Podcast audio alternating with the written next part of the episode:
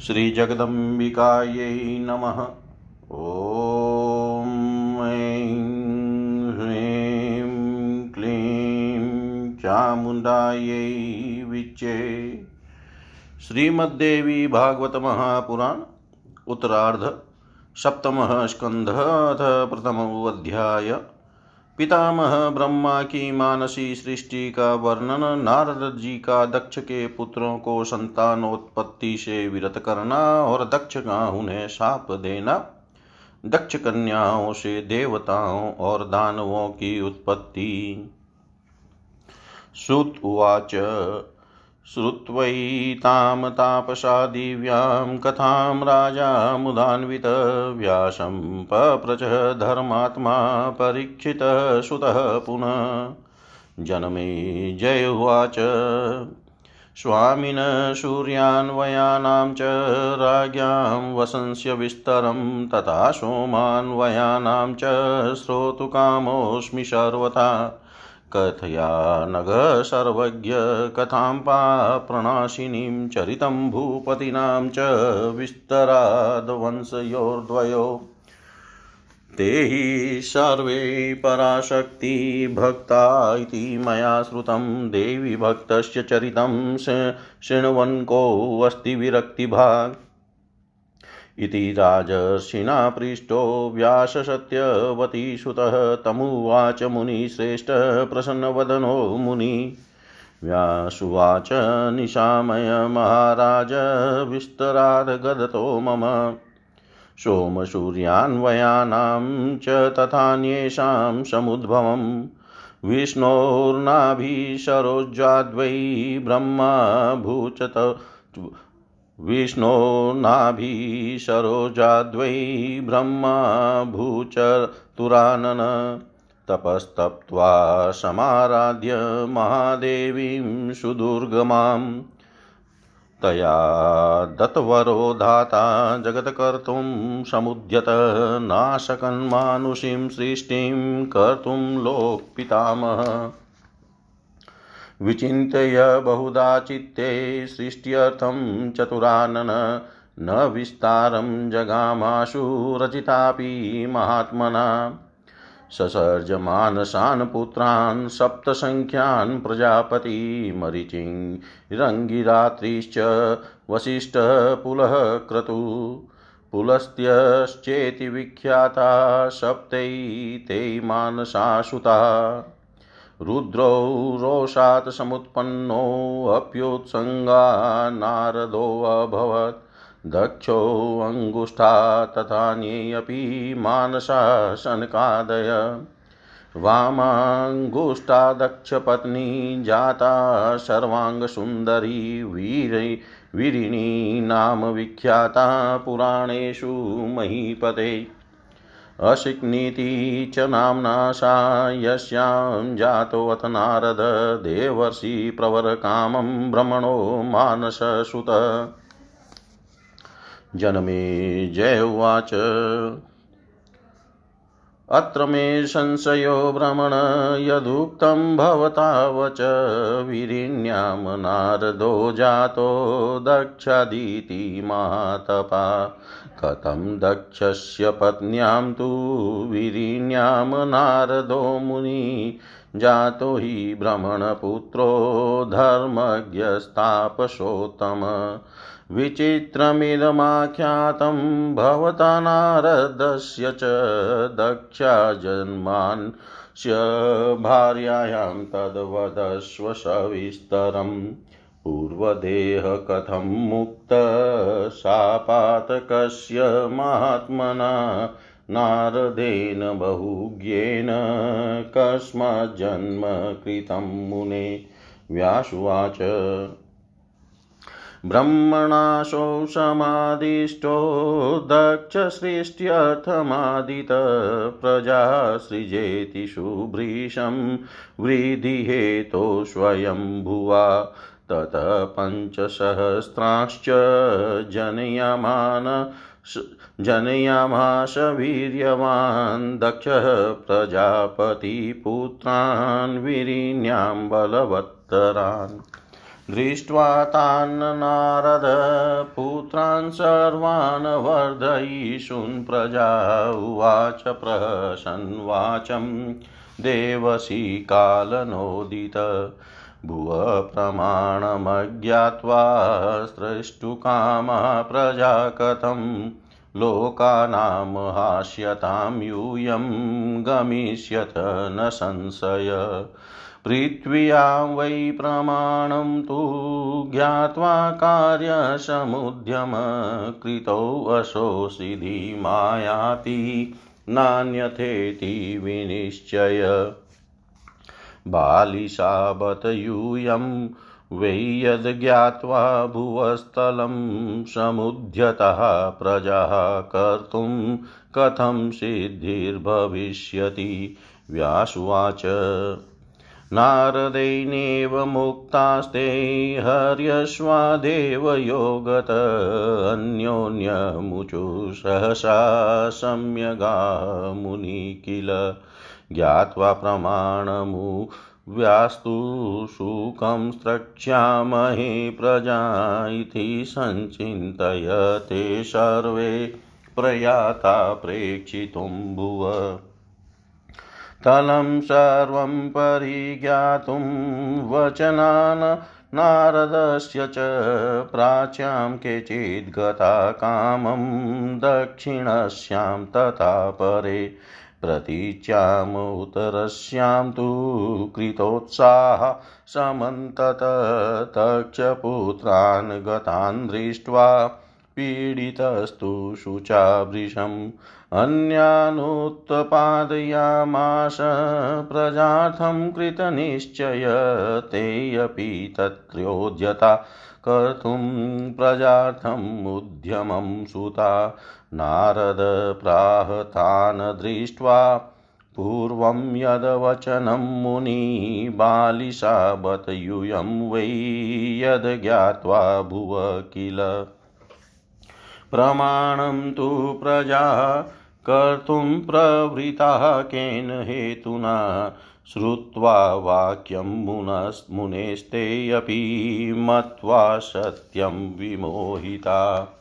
जग्मुः सर्वे यथा पूर्वं भ्रातर्श्चलितास्तथा, तान् सुतान् प्रस्थिस्तान् दृष्ट्वा दक्षकोपसमन्वित शशापनारदं कोपात्, पुत्रशोकसमुद्भवात् दक्ष उवाच नाशिता मे सूता यस्मात् तस्मान्नाशमवाप्नुहि पापेनानेन दुर्बुद्धे गर्भवासं व्रजेति च पुत्रो मे भव कामं त्वं यतो मे भ्रंसिता सुता इति सप्तस्ततो जातो विरिण्यामनारदो मुनि। षष्टिर्भूयोतसृजत्कन्या विरिण्यामिति न श्रुतं। शोकं विहाय पुत्राणां दक्ष परमधर्मवेत्। तासां त्रयोदशप्रादात् कश्यपाय महात्मने दशधर्माय सोमाय सप्तविंशतिभूपते द्वे चैव भृगवे प्रादाचतस्रौ वरिष्ठनेमिने द्वै चैवाङ्गीरसे कन्ये तथैवाङ्गीरसे पुनः तासां पुत्राश्च पौत्राश्च देवाश्च दानवास्तथा जाता बलसमायुक्ता परस्परविरोधका रागद्वेषान्विता सर्वे परस्परविरोधिन सर्वे मोहावृता शूराहयभवन्नतिमायिन सर्वे मोहावृता शूरा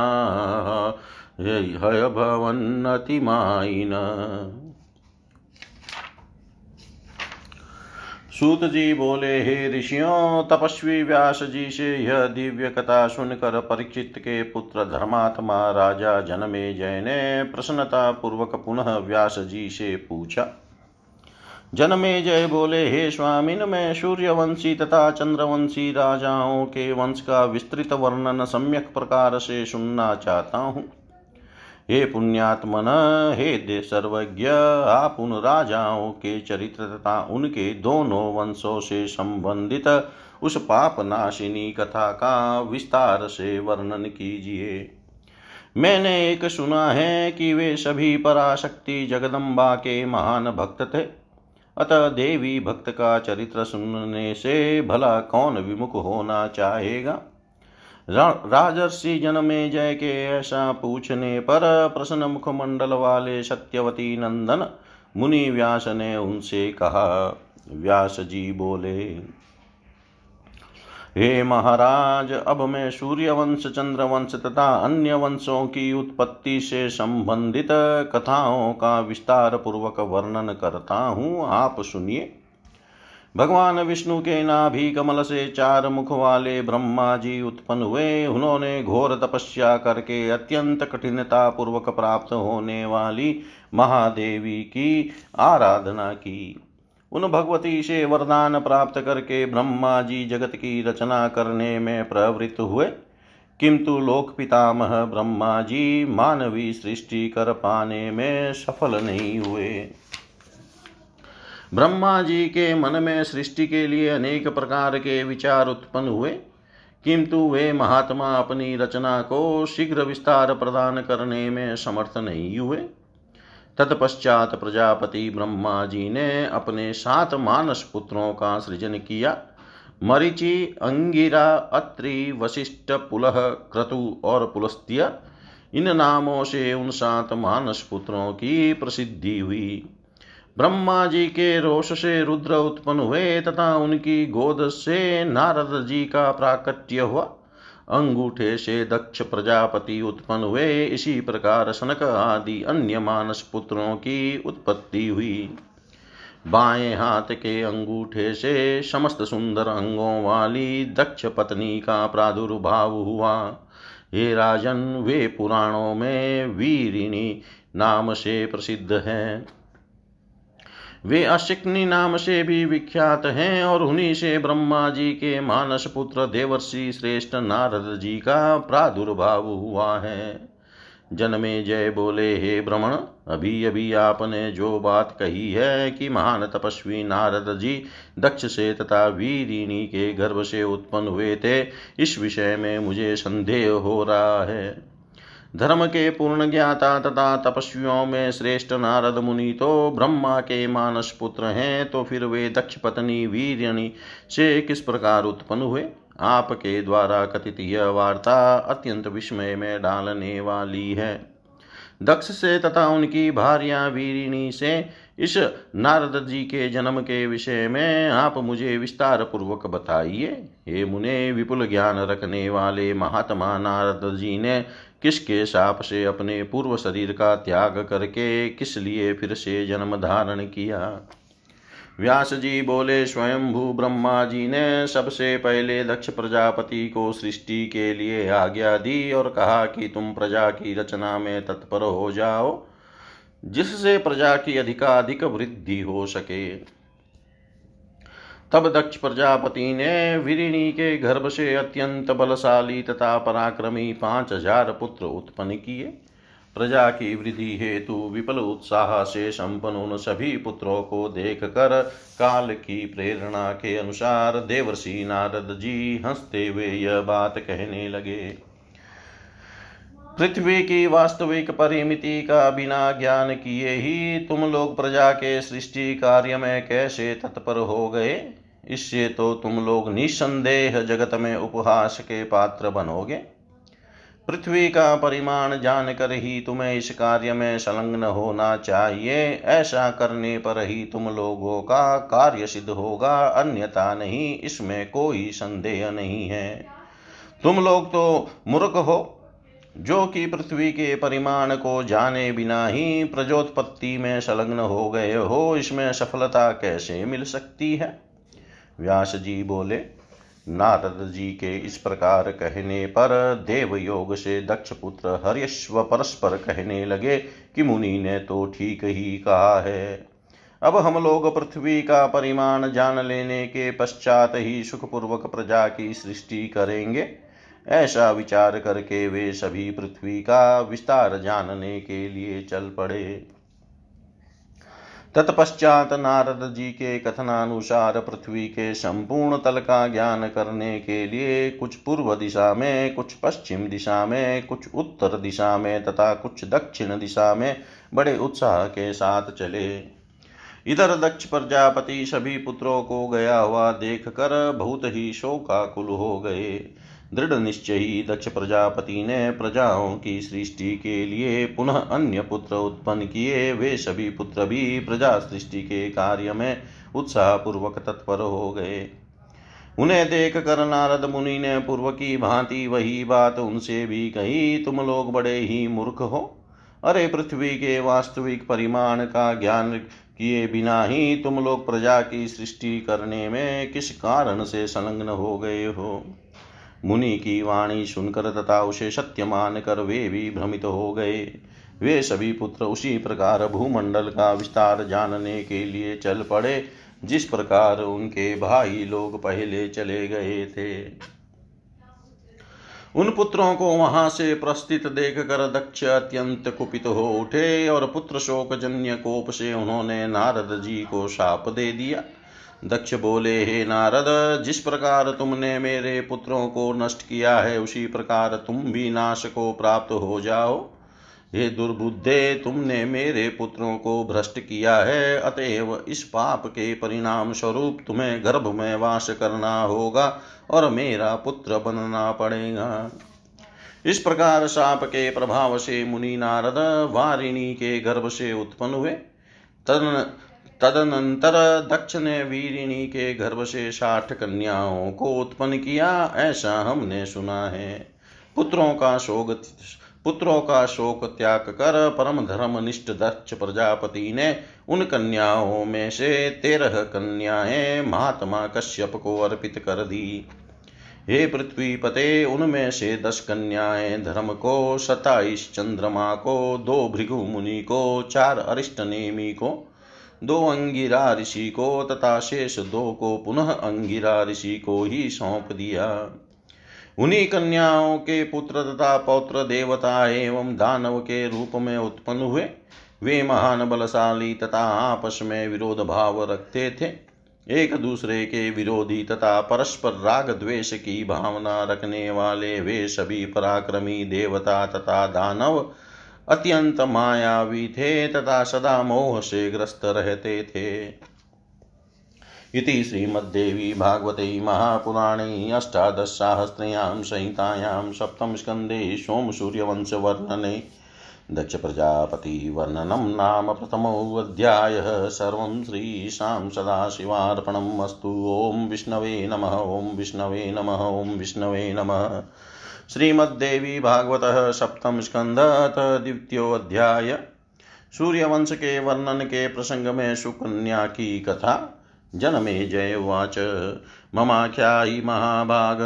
राज्ञां वशं ममाख्यायि महाभाग।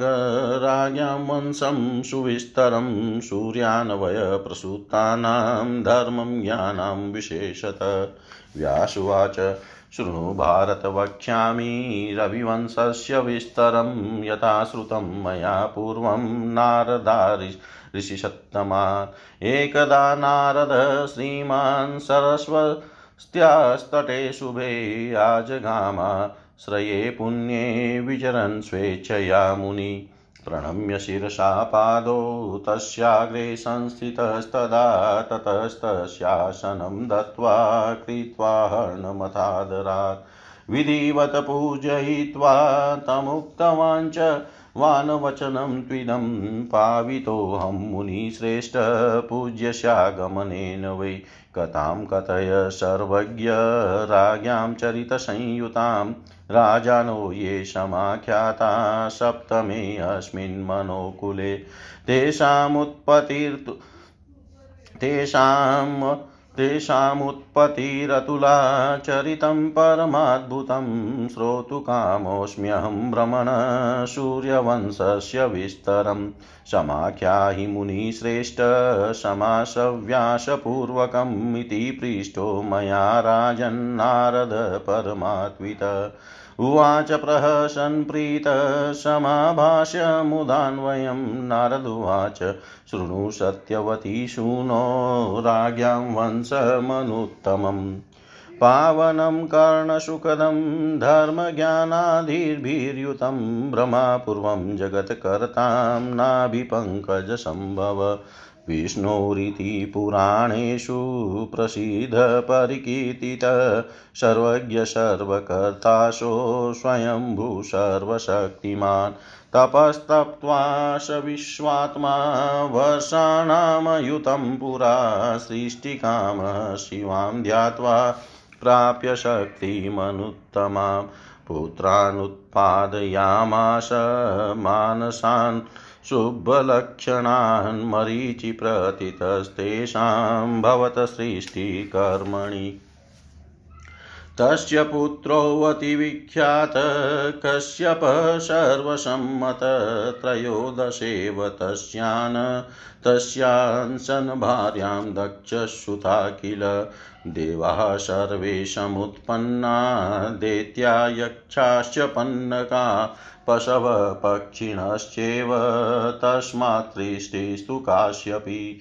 देवानां प्रतितसूर्यो विवस्वानाम तस्य तु तस्य पुत्रः स विख्यातो वैवस्वत्मनुनृप तस्य पुत्रस्तथेक्ष्वाकु सूर्यवंशविवर्धन नवा भवनसुतास्तस्य मनोरिक्ष्वाकुपूर्वजा तेषां नामानि राजेन्द्र शृणुष्वेकमना पुनः इक्ष्वाकुरथनाभागो दृष्टशर्यातिरेव च नरिष्यन्तस्तथा प्रांशु मृगोदिष्टश्च सप्तम, करुषश्च पृषघ्रिश्च वैते मानवा स्मृता। इक्ष्वाकुस्तु मनोपुत्र प्रथमः समजायत, तस्य पुत्रशतं च श्रीज्येष्ठो विकुक्षिरात्मवान् नवानां वंशविस्तारं सङ्क्षेपेण निशामय। सुराणां मनुपुत्राणां मनोरन्तर्जन्मनाम् नाभागस्य तु पुत्रोऽबुदम्बरिश प्रतापवान् धर्मज्ञ प्रजापालनतत्पर। दृष्टा तु ध्राष्टकं क्षत्रं ब्रह्मभूतं जायत, सङ्ग्रामकातरं सम्यक् ब्रह्मकर्मरतं तथा। शर्यातेस्तनयश्चाभूदानतो नाम विश्रुत, सुकन्या च तथा पुत्री रूपलावण्यसंयुता। च्यवनाय सुता दत्ता राज्ञाप्यान्धाय सुन्दरी मुनिषुलोचनो जातस्तस्या शिलगुणेन विहितो रविपुत्राभ्यामश्विभ्यामिति न श्रुतं जनमे जय उवाच सन्देहोऽयं महान् ब्रह्मा कथ। सन्देहोऽयं सन्देहोऽयं महान् भ्रमण कथायां कथितस्त्वया। यद्राज्ञा मुनये अन्धाय पुत्री सुलोचना कुरूपा वा नारीलक्षणवर्जिता। पुत्री यदा भवेद्राजा तदान्धाय प्रयच्छति ज्ञात्वान्धं सुमुखीं कस्मादत्तवान् नृपशतम्। कारणं ब्रूहि मे ब्रह्मन्ननुग्राह्योऽस्मि सर्वदा। श्रुत्वाच इति राज्ञो वचः, श्रुत्वा परिचित्तसुतस्य वै। द्वैपायनप्रसन्नात्मा तमुवाच हसन्निव। व्यासुवाच वैवस्वत सुत श्रीमाञ्चर्याति नाम पातिव। तस्य स्त्रीणां सहस्राणि चत्वार्यान् चत् तस्य स्त्रीणां सहस्राणि चत्वार्यासन् परिग्रहा राजपुत्र्यस्वरूपाश्च सर्वलक्षणसंयुता। पत्न्यः प्रेमयुता सर्वा प्रिया राज्ञ सुसम्मता।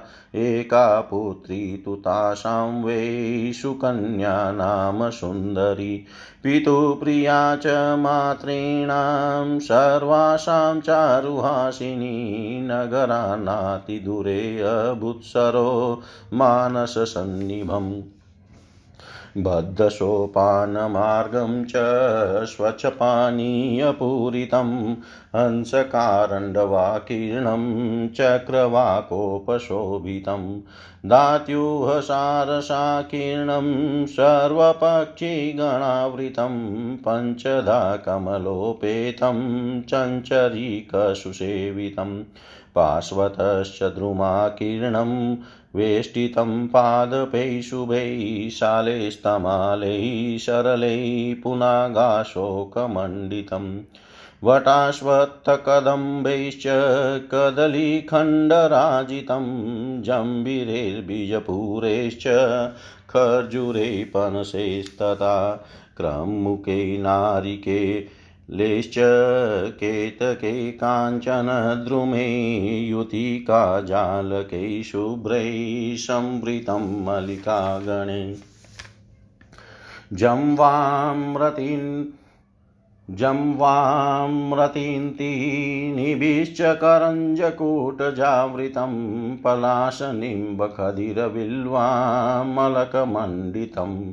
बभूव कोकिलाराव केकाश्वन्न विराजितं तत्समीपे शुभे देशे पादपानां गणावृते भार्गव्यश्च्यवनशान्तस्तापसंस्थितो मुनि ज्ञातवासो विजनं स्थानं तपस्तेपे समाहित।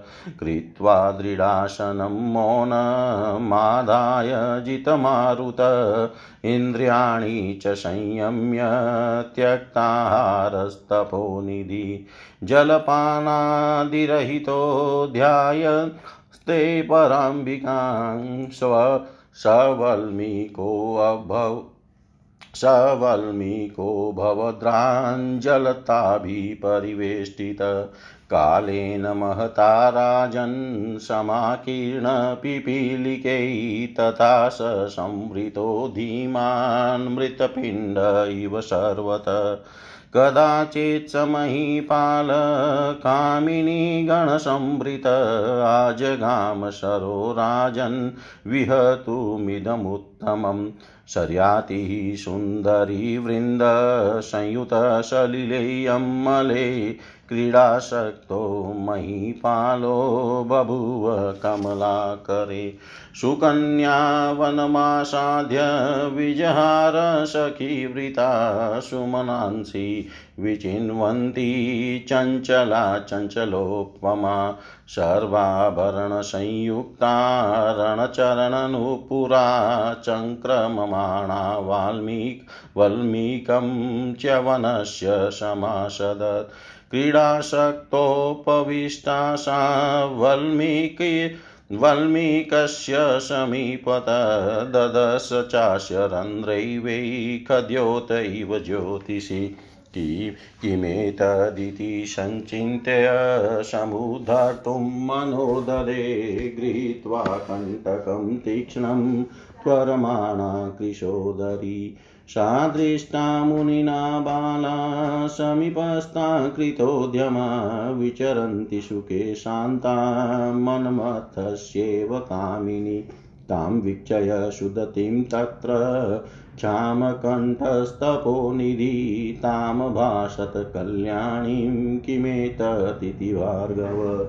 दूरं गच्छ विशालाक्षी तापसोऽहं वरानने मा भिन्दस्वाद्यवल्मीकं कण्टकेन कृशोदरी तेनेदं प्रोच्यमानापि सा चास्य न शृणोति वे किमु खल्विदमित्युक्त्वा निर्बिभेदास्य लोचने देवेन नोदिता भीत्वा जगाम नृपकन्यका क्रीडन्ति शङ्कमानाशा किं कृतं तु मयेति च चुक्रोदश तथा विधनेत्र परममन्युमान वेदनाभ्यर्दितकामं परितापं जगाम। सकृन्मूत्रनिरोधो भूत्सैनिकानां तु तत्क्षणात् विशेषेण तु भूपस्य सामात्यस्य समन्तत गजोष्ट्रतुर्गाणां च सर्वेषां प्राणिनां तदा ततो रुधे सकृन्मूत्रैः शर्याति सैनिकैः कथितं तस्मै सकृन्मूत्रनिरोधनं चिन्तयामास भूपालकारणं दुःखसम्भवेत्। विचिन्त्याह ततो राजा सैनिकान् स्वजनास्तथा गृहमागत्य चिन्तात् केनेदं दुष्कृतं कृतम्। शरसपश्चिमे भागे वनमध्ये महतपा च्यवनस्तापसस्तत्र तपश्चरति दुश्चरं केनाप्य केनाप्यपकृतं तत्र तापसे अग्निशमप्रभे तस्मात् पीडा समुत्पन्ना सर्वेषामिति निश्चय। तपोवृद्धस्य वृद्धस्य वरिष्ठस्य विशेषत केनाप्यपकृतं मन्ये भार्गवस्य महात्मन ज्ञातं वा यदि वा ज्ञातं तस्येदं फलमुत्तमं, कैश्च दुष्टे तस्य हेलनं तापसस्य। इति पृष्टास्तमुचुस्ते सैनिका वेदनादिता मनोवाकाय जनितं त मनोवाकायजनितं न विद्मो अपकृतं वयं मनोवाकायजनितं न विद्मो अपकृतं वयम्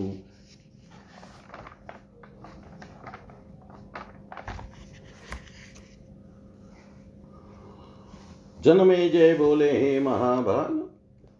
आप मुझे, आप मुझसे राजाओं के वंश का विस्तार पूर्वक वर्णन कीजिए और विशेष रूप से सूर्य वंश में उत्पन्न धर्मज्ञ राजाओं के वंश के विषय में बताइए। व्यास जी बोले, हे भारत, ऋषि श्रेष्ठ नारद जी से पूर्व काल में जैसा मैंने सुना है, उसी के अनुसार सूर्य वंश का विस्तृत वर्णन करूँगा। आप सुनिए। एक समय की बात है, श्रीमान नारद मुनि स्वेच्छा पूर्वक विचरण करते हुए सरस्वती नदी के पावन तट पर पवित्र आश्रम में पधारे। मैं सिर झुकाकर उनके चरणों में प्रणाम करके उनके सामने स्थित हो गया। तत्पश्चात बैठने के लिए आसन प्रदान करके मैंने आदर पूर्वक उनकी पूजा की। उनकी विधिवत पूजा करके मैंने उनसे यह वचन कहा, हे मुनिवर, आप पूजनीय के आगमन से मैं पवित्र हो गया। हे सर्वज्ञ, इन सातवें मनु के वंश में जो विख्यात राजा गण हो चुके हैं, उन राजाओं के चरित्र से संबंधित कथा कहिए। उन राजाओं की उत्पत्ति अनुपम है और उनका चरित्र अत्यंत अद्भुत है। अतएव हे भ्रमण मैं विस्तार के साथ सूर्य वंश का वर्णन सुनने का इच्छुक हूँ। हे मुनिश्रेष्ठ, संक्षिप्त या विस्तृत, जिस किसी भी रूप में आप मुझसे इसका वर्णन कीजिए। हे नर, हे राजन, मेरे ऐसा पूछने पर परमार्थ के ज्ञाता नारद जी हँसते हुए मुझे संबोधित करके प्रेम पूर्वक प्रसन्नता के साथ कहने लगे। नारद जी बोले हे सत्यवती तनय राजाओं के अत्युत्तम वंश के विषय में सुनिए। कानों को सुख प्रदान करने वाला यह वंश चरित अत्यंत पवित्र और धर्म ज्ञान आदि से समन्वित है। सर्वप्रथम जगत सृष्टा ब्रह्मा जी भगवान विष्णु के नाभि कमल से प्रकट हुए। ऐसा उनके विषय में पुराणों में प्रसिद्ध है। संपूर्ण जगत के कर्ता स्वयंभू ब्रह्मा जी सर्वज्ञ तथा सर्वशक्ति संपन्न है। सृष्टि करने की अभिलाषा वाले उन विश्वात्मा ब्रह्मा जी ने पहले देवी शिवा का ध्यान करके दस हज़ार वर्षों तक तपस्या की और उनसे महान शक्ति प्राप्त करके शुभ लक्षणों वाले मानस पुत्र उत्पन्न किए। उन मानस पुत्रों में सर्वप्रथम मरिचि उत्पन्न हुए, जो सृष्टि कार्य में प्रवृत्त हुए। उन मरीचि के परम प्रसिद्ध तथा सर्वमान्य पुत्र कश्यप जी हुए। दक्ष प्रजापति की तेरह कन्याएँ, उन्हीं की भार्या थी, भार्याएँ थी। देवता, दैत्य, यक्ष, सर्प, पशु और पक्षी सब के सब उन्हीं से उत्पन्न हुए। अतएव यह सृष्टि काश्यपी है। देवताओं में सूर्य सबसे श्रेष्ठ है। उनका नाम विवस्वान भी है। उनके पुत्र वैवस्वत मनु थे वे परम प्रसिद्ध राजा हुए। उन वैवस्वत मनु के पुत्र रूप में सूर्य वंश की वृद्धि करने वाले इक्ष्वाकु का प्रादुर्भाव हुआ। इक्ष्वाकु के जन्म के बाद उन मनु के नौ पुत्र और उत्पन्न हुए। हे राजेंद्र, आप एकाग्रचित होकर उनके नाम सुनिए। इक्ष्वाकु के अतिरिक्त नाभाग, धृष्ट, सरयाति, नरिष्यंत, प्रांशु, मृग सातवें दिष्ट एवं कुरुष और पृषग्र ये नौ मनुपुत्र के रूप में प्रसिद्ध हैं। इन मनुपुत्रों में इक्ष्वाकु सबसे पहले उत्पन्न हुए थे। उनके सौ पुत्र हुए, उनमें आत्मज्ञानी विकुक्षी सबसे बड़े थे। अब आप मनुवंश में जन्म लेने वाले पराक्रमी सभी नौ मनुपुत्रों के वंश विस्तार के विषय में संक्षेप में सुनिए। नाभाग के पुत्र अम्बरीश हुए वे प्रतापी धर्मज्ञ सत्य प्रतिज्ञ और प्रजापालन में तत्पर रहने वाले थे। धृष्ट से ध्राष्ट्र हुए, जो क्षत्रिय होते वे भी ब्राह्मण बन गए। संग्राम से विमुख होकर, संग्राम से विमुख रहकर वे सम्यक रूप से ब्राह्मणोचित कर्म में निरत रहते थे। सरियाती के आनर्त नामक पुत्र उत्पन्न हुए। वे अति प्रसिद्ध हुए। रूप तथा सौंदर्य से युक्त एक सुकन्या नामक पुत्री भी उनसे उत्पन्न हुई। राजा सरियाती ने अपनी वह सुंदरी पुत्री नेत्रहीन चैवन मुनि को सौंप दी। बाद में उसी सुकन्या के शील तथा गुण के प्रभाव से चैवन मुनि सुंदर नेत्रों वाले हो गए। सूर्य पुत्र अश्वनी कुमारों ने उन्हें नेत्र युक्त कर दिया था। ऐसा हमने सुना है। जनमे जय बोले, हे भ्रमण आपने कथा में जो यह कहा कि राजा सरियाती ने अंधे मुनि को अपनी सुंदर नेत्रों वाली कन्या प्रदान कर दी तो इसमें मुझे महान संदेह हो रहा है। यदि उनकी पुत्री कुरूप गुणहीन और शुभ लक्षणों से हीन होती, तब वे राजा सरियाती उसका विवाह नेत्रहीन के साथ कर भी सकते थे। किंतु च्वैन मुनि को दृष्टिहीन जानते हुए भी उन नृप श्रेष्ठ ने उन्हें अपनी सुमुखी कन्या कैसे सौंप दी? हे भ्रमण मुझे इसका कारण बताए, मैं सदा आपके अनुग्रह के योग्य हूँ। सूत जी बोले, परीक्षित के पुत्र राजा जनमे जय की बात सुनकर प्रसन्न मन वाले व्यास जी हँसते हुए उनसे कहने लगे। व्यास जी बोले, हे राजन वैवस्वत मनु के पुत्र सरियाती नाम वाले ऐश्वर्य ऐश्वर्यशाली राजा थे। उनकी चार हज़ार भार्याएँ थी। वे सभी राजकुमारियाँ अत्यंत रूपवती तथा समस्त शुभ लक्षणों से युक्त थी। राजा की सभी पत्नियाँ प्रेम युक्त रहती हुई सदा उनके अनुकूल व्यवहार करती थी। उन सब के बीच में सुकन्या नामक एक ही सुंदरी पुत्री थी। सुंदर मुस्कान वाली वह कन्या पिता तथा समस्त माताओं के लिए अत्यंत प्रिय थी। उस नगर से थोड़ी ही दूरी पर मानसरोवर के तुल्य एक तालाब तालाब था। उसमें उतरने के लिए सीढ़ियों का मार्ग बना हुआ था। वह सरोवर स्वच्छ जल से परिपूर्ण था।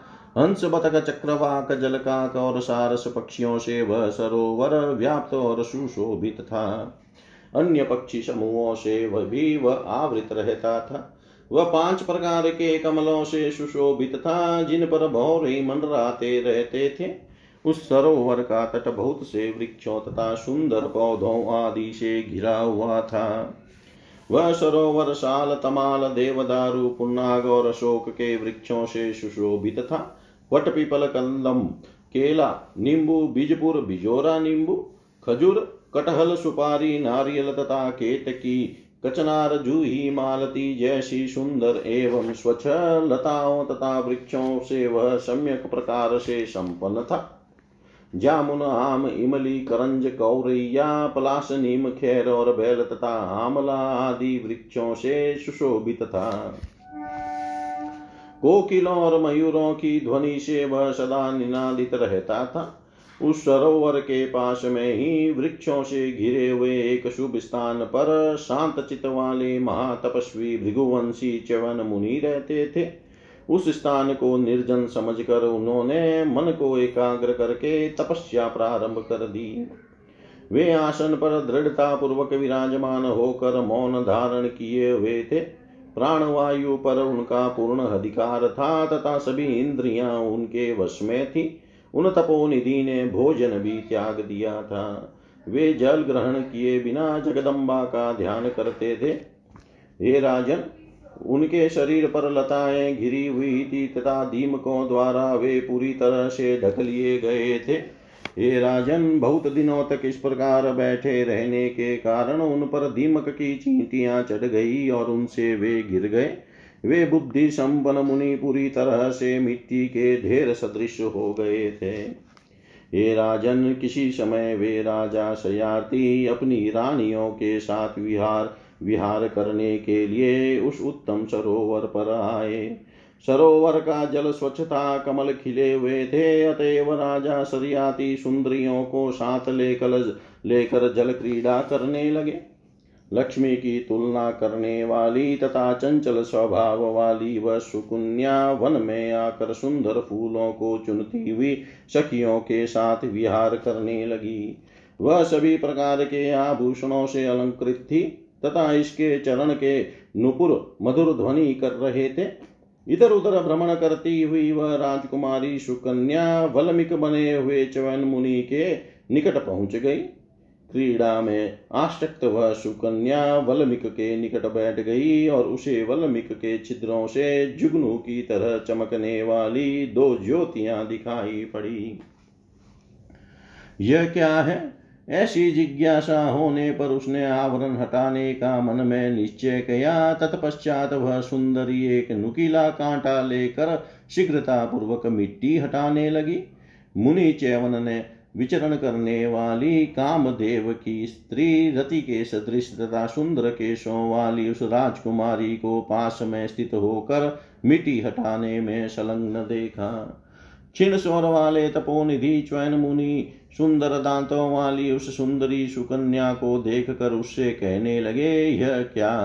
हे विशाल नैनो वाली, दूर चली जाओ। हे सुमुखी, मैं एक तपस्वी हूँ। हे कृषोधरी इस बाम्बी को कांटे से मत हटाओ।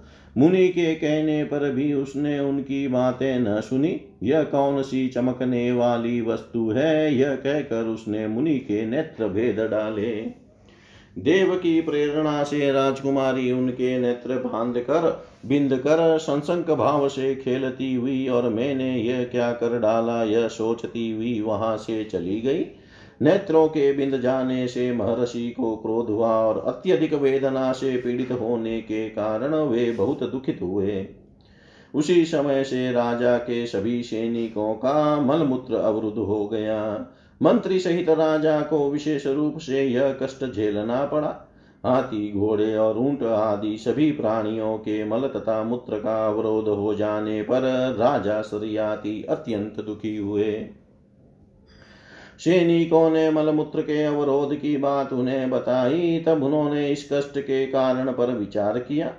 कुछ समय सोचने के बाद राजा घर पर आकर अपने परिजनों तथा सैनिकों से अत्यंत व्याकुल होकर पूछने लगे, किसके द्वारा यह निकृष्ट कार्य किया गया है?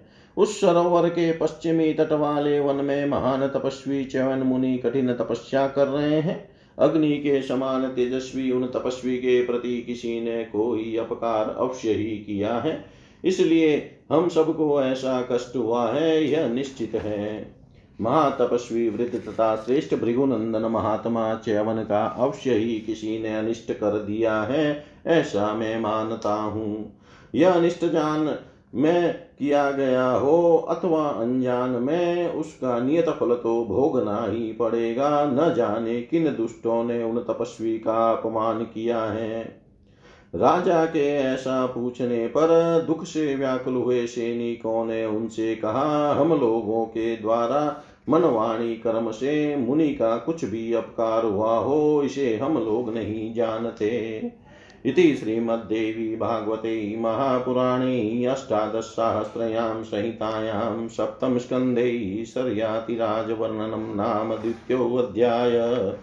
सर्वं श्रीशां सदाशिवार्पणम् अस्तु। ॐ विष्णवे नमः। ॐ विष्णवे नमः ॐ विष्णवे नमः।